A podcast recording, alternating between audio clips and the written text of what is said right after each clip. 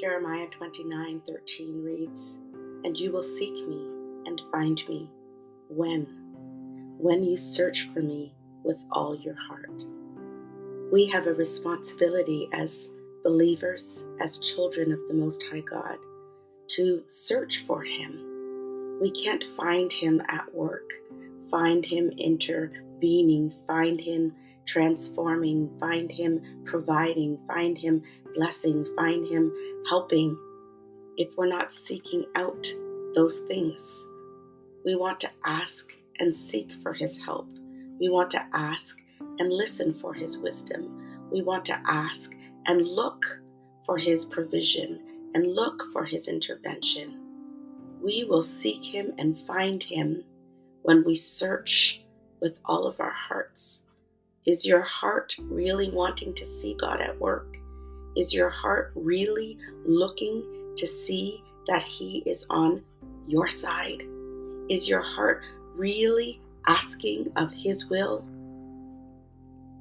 That's a question we need to all ask ourselves. Just as we seek after a love, just after as we seek after promotion, just as we seek after being known and being heard by others in the world, by wanting position and wanting to have that impact on other people's lives. Do we want that for the kingdom of God? Do we want that for God? Does our relationship and our desire for God cause our hearts to hunger and thirst for Him? It's only a question that you and I can ask in our secret places and in our moments with God. May our answer be yes, that we are seeking Him and searching for Him with all of our heart. Because when we do so, we will truly find what it is that we're looking for. And it starts by praying. So let's do that now. Let us pray. Heavenly Father, Jesus, our Savior, Holy Spirit, our intuition, the one who lives within us and guides us. Lord, we bow before you today, thankful that we have another opportunity to lift our breath to you. Thankful that we are living, that today is a new beginning, that today is a new gift that today is another opportunity to seek you and to find you, to look for you in nature, to listen for you through other people's voices and what they speak, to play a song that draws us into your presence, to read your scripture and to listen to the words of the Bible, to just pray, to just think and meditate on the goodness of God.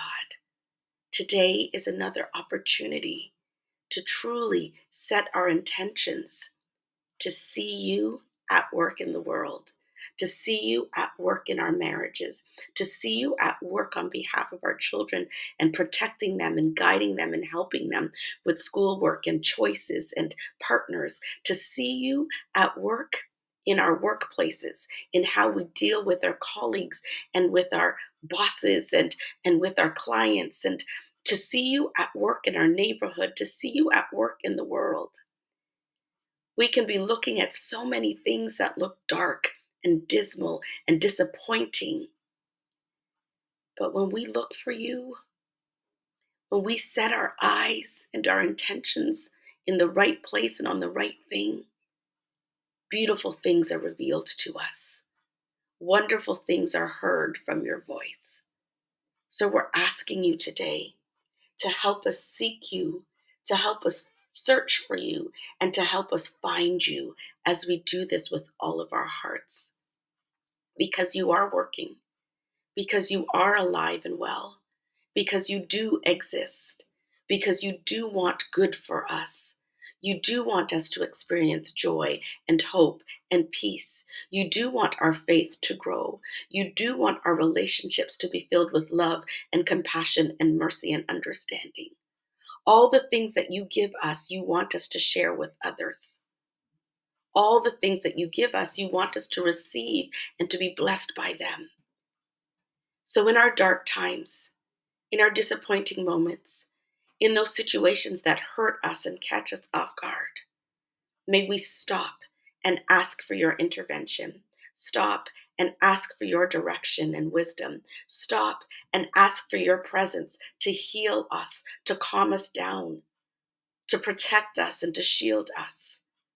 And may we experience that today because we have sought you, because we have looked for you, because our hearts have decided we are looking to see and to hear what God is seeing and doing and showing us. May we find what that is. And may those things be a blessing to us. Because we want your kingdom to come, we want your will to be done on earth as it is in heaven in spite of all of the darkness, in spite of all of the wickedness, in spite of all of the evil, in spite of all of the wrong, you are good. You lead us to good. You bless us with good. You help us to be good. You are who you say you are. And the more we listen to you, the more we follow you, the more we surrender to you, the more we live like you did and live like you ask us to, the better the world will be.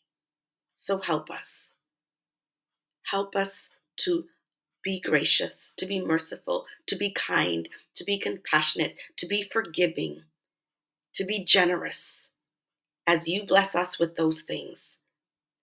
Take care of our families, take care of our marriages, take care of our children, take care of our finances, take care of sick bodies, take care of everything that we need to give to you and everything that needs taken care of. And that's a lot.